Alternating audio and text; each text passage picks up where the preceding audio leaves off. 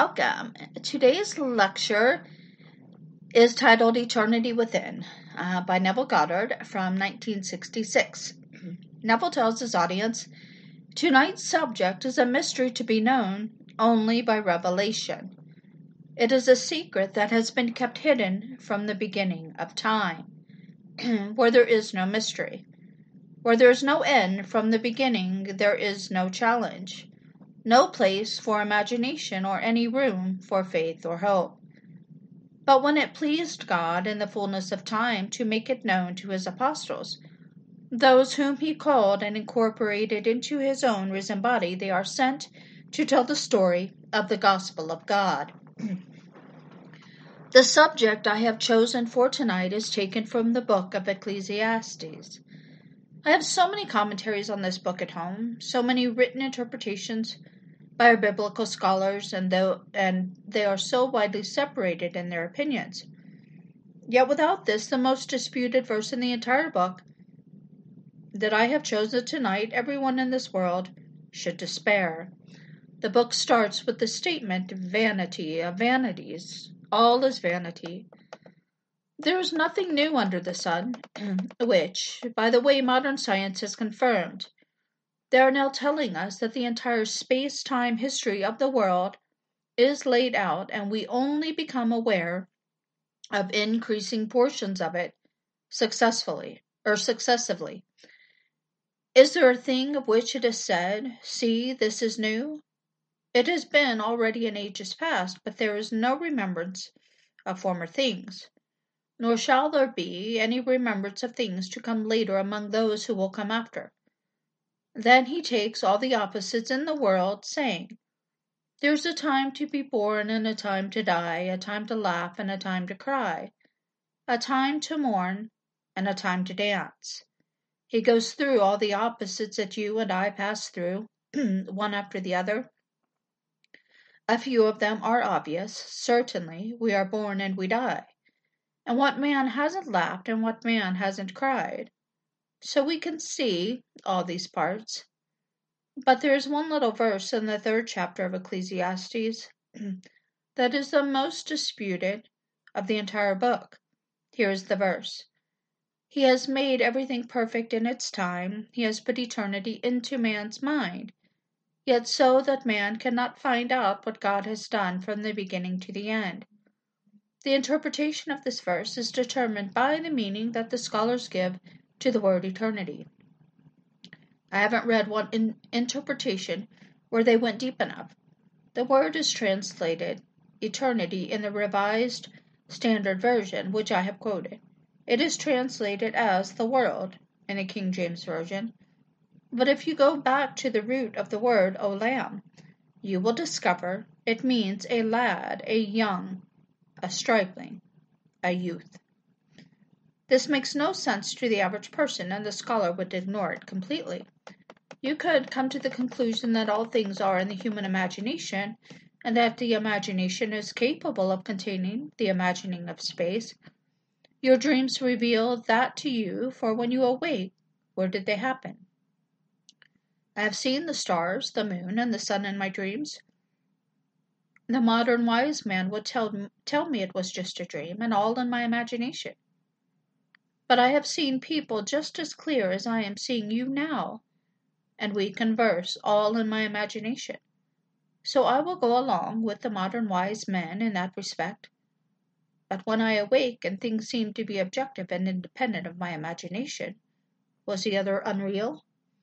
Not according to the book of Ecclesiastes. It is telling you that everything is in your imagination, that your imagination is forever manifesting itself in the imaginations of men. This I do know. By simply assuming that I am man, I would like, or that I am the man I would like to be, and mentally acting in harmony with my assumption, I have aided the birth of my desires and brought them to pass. I have played the game of assumption time and time again, and it has never failed me. When someone asks something of me, I simply assume they have what they want.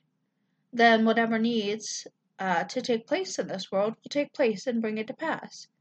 But where did the desire's uh, fulfillment originate but in my imagination? But if there is no escape from a world of recurrence, what would it matter if you could perform miracles, be worshipped by all and possess the world, if, in the end, you would say, vanity of vanities, all is vanity? But Koheleth, their preacher, meant something far deeper than that. It is marvelous to know that the whole drama of life is taking place in your imagination, that you have the choice of life and death, good and evil, blessings and cursings that you can't by assumption have a rich and wonderful life where everything is a blessing. But if in the end, when you close your eyes for the last time, you realize it was all vanity, would you not question? What did it matter? That is what Koheleth is summing up.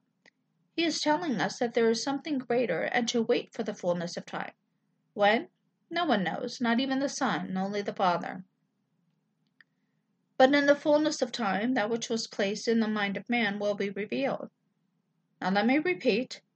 He put eternity into man's mind, yet so that man cannot find out what God has done from the beginning to the end. That which God put into the mind of man is a lad, an eternal youth, who is his only begotten son.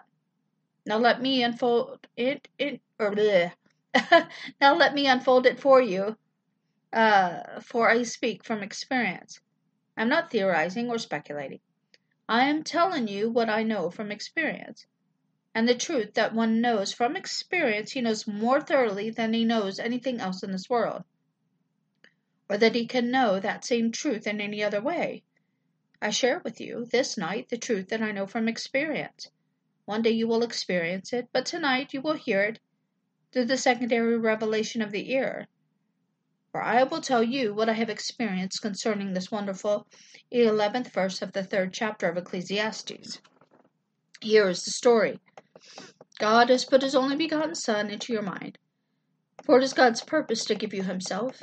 You will never know in eternity that God accomplished his purpose unless God's Son sees him and calls him Father. And when God's only begotten Son calls you Father, there will be no uncertainty. The revelation is so altogether knowing that when he appears there will be no doubt in your mind as to the relationship. Now let me go back and unravel this great mystery. I say God's son is David. The word Olam first appears in the book of Samuel. A promise is made by the king that the father of anyone who destroys the enemy of Israel will be set free. Not the man, but his father. When David returned from the slaughter of the Philistines, with the head of the giant in his hand, the king, remembering his promise, tried to find out who the father was. The king turned to his commander and said, Whose son is this youth? When he didn't know, the king said, Inquire whose son the stripling is. No one knows, so the king turned to David and said, Whose son are you, young man? Then David answered, I am the son of Jesse, the Bethlehemite. The word Jesse is connected to the verb to be. In other words, David is saying, I am the son of him whose name is I am. I am the son of the Lord, as told in the second psalm. I will tell of the decree of the Lord. He said unto me, Thou art my son, today I have begotten thee. The divine sonship of David is the only one of its kind and totally supernatural. He is looking into the eyes of his Father, and his Father is God. We are told that Jesus is the Son, but I tell you that Jesus is God the Father. When the question was asked, What think ye of the Christ? Whose son is he? They answered, The son of David. Then said he, When, then did David and the Spirit call me Lord? Which means, My Father. If David calls him Lord, how can he be David's son? because the Son of God was placed in the mind of man. Now let us go to Scripture to find the spot where David was buried and where the Lord was buried. In the second chapter of 1 Kings, we're told David slept with his fathers and was buried in the city of David. The third chapter of Nehemiah tells us the place, saying he was buried after the stairs that went down from the city of David to the fountain gate the reservoir below the place of the living Buddha. So David was buried after the stairs at the top in the city of David. Now we are told that when Jesus was crucified, it being the Jews' preparation for the Passover, they took him down and placed him in an empty tomb not yet occupied by man. Where? In the city of David. Scripture tells us there are many sepulchres in David's city, but that he is buried at the top of the water shaft, which goes down to the great reservoir of living waters. Even today, men are excavating all of North Africa trying to find that area, but they will never in eternity find it there, for David's burial place is in the shell you wear. Sleeping with his fathers, David is buried in the city of David at the top of the stairs that leads down to the living waters in you. You may not know it, but in spite of your sex, you are the father of David. I know from experience that I am David's father. David sleeps with his fathers, not forefathers, and is buried in the same city where his father, the Lord, is buried. I tell you, you are the father. You are that Lord called Jesus who is buried in the city of David. And when the fullness of time comes, you will rise, and as you do, you will bring forth a new creation to be born from above. We are born anew through the resurrection of Jesus Christ from the dead. Well, Jesus Christ is buried in you, as you are told in the second letter of Paul's uh, to the Corinthians. We all carry in the body the death of Jesus, that we may manifest in our body the life of Jesus. You carry his death in your body in the hope that you will manifest his life in your body. And when he rises in you, you are he. How do you know that Jesus died for you? How do you know that when he rises, you are he? Through the revelation of his Son who rises in you and calls you Father. For when he calls you Father, you will know who you are. David is buried with his fathers, for no one has ever seen the face of God but the only Son who is in the bosom of the Father. He has made him known. You can't see the face of God, but his Son can. So it is the Son who reveals you as the Father. We are told in the 13th chapter of Mark if any man ever tells you, Look, there is the Christ, or Look, here he is, do not believe him. Don't believe him. For it does not yet appear what we shall be, but we know that when he appears we shall be like him. Identical. Well, how will you know that you are he? When his son calls you father, David sleeps with his father, for all of us are the Elohim. Although the word Elohim is plural, it is translated both in the singular and the plural, David has called me father, and one day he will call you father. He will call everyone father, and then all will be united into one God. I have manifested thy name to those whom thou hast given me I in them, and thou in me, that they may become perfectly one. I have told you what has been given me by revelation. It may not make sense, but you cannot expect this greatest of all mysteries to make sense. For it takes place in a region so remote from the place the intellect inhabits that you cannot explain it to the intellect. No scholar understands it.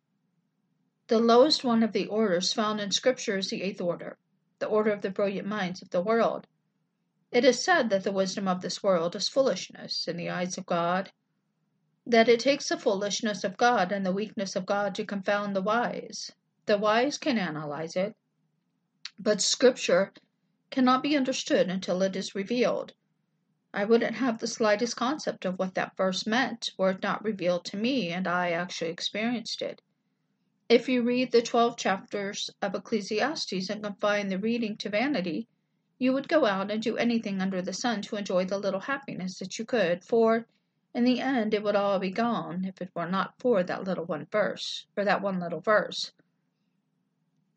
For the entire book tells you the wise and the stupid they die and become dust. Everything is dust, vanity of vanities. All is vanity. But what I am trying to tell you tonight is so altogether profound. So go home knowing that although you seem to make an exit from this world, you don't really die. That you are an immortal being, and buried in you is David, God's immortal, eternal Son. Do you know who David really is? He is not a boy, born a thousand years BC. No, in Hebrew thought everything consists of all the generations of men and their experiences fused into one grand whole. and concentrated time, into which all generations are fused and from which they spring, is called eternity. Eternity is personified as a youth, the eternal youth.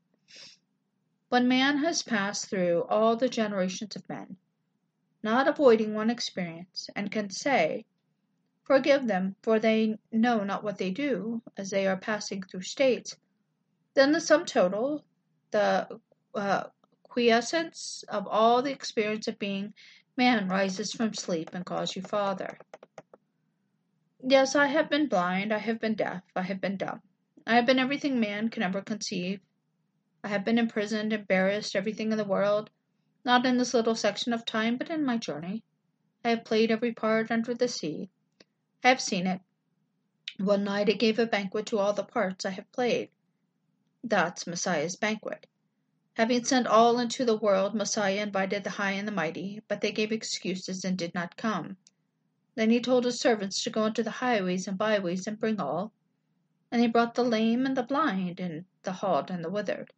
This night I was lifted up on high and found myself in the human form divine. I was a radiant, glowing light. I didn't burn. It was just a glow that illuminated everything that I had been. I did not need the stars. I did not need the moon. I was the light and as far as my eye could see was an infinite sea of human imperfection. All the parts that I have played, I knew they were waiting for me. Yet, as I glided by, I didn't lift a finger to make one of them better than they seemed. But as I passed by, eyes that were missing were replaced in the empty sockets. Missing arms and limbs became perfect. Not one had a blemish in the end. and as I reached the end of the grand choral group sang out, Neville is risen. Neville is risen. And when I reached the end, they all exulted, It is finished. And I came back into this little garment I wear. That night I was called by my personal name, as you are told in Scripture. I will call the entire host by name, and not one is missing. You have a name, and you will be called by name in the final day, and not one will be missing. They called me by the only name that I am known by. I have a surname, but when I was only three years old, my mother heard the voice say, Call him Neville. Then it was confirmed fifteen minutes later when my uncle spoke to her and said, Call him Neville, although the name was never used before in our family.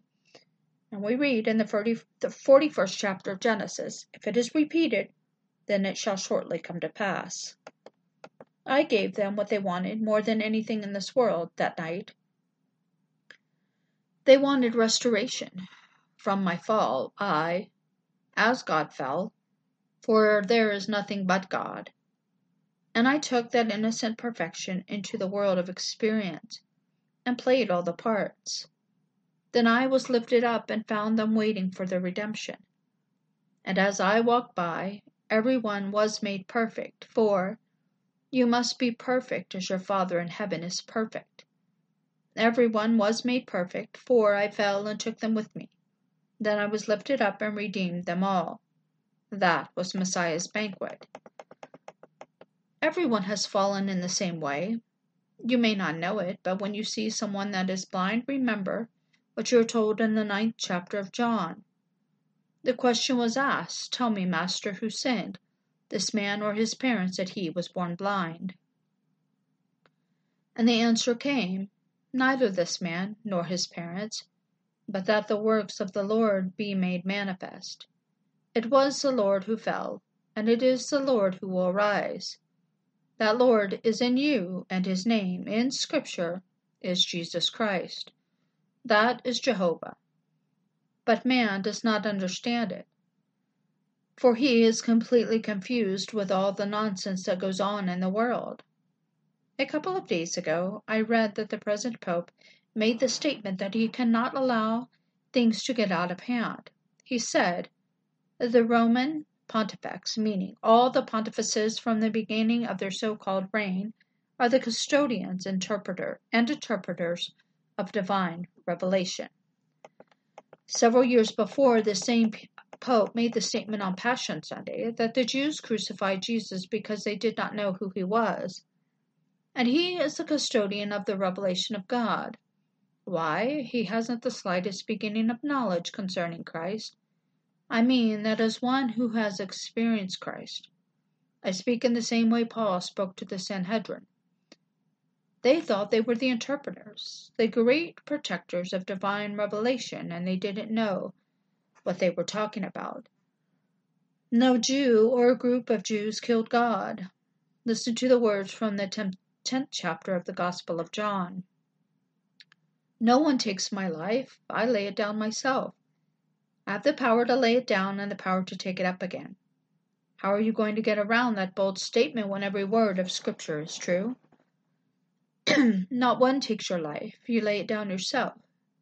By an act of self limitation, you achieve your purpose of expansion. You couldn't expand beyond what you were, had you not, by your own decision, limited yourself in falling.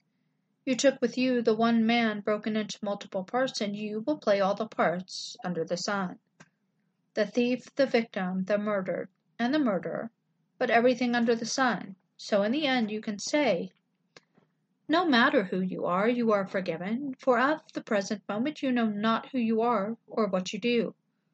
Then you will be raised up on high by a power within yourself and prepare a Messiah's banquet.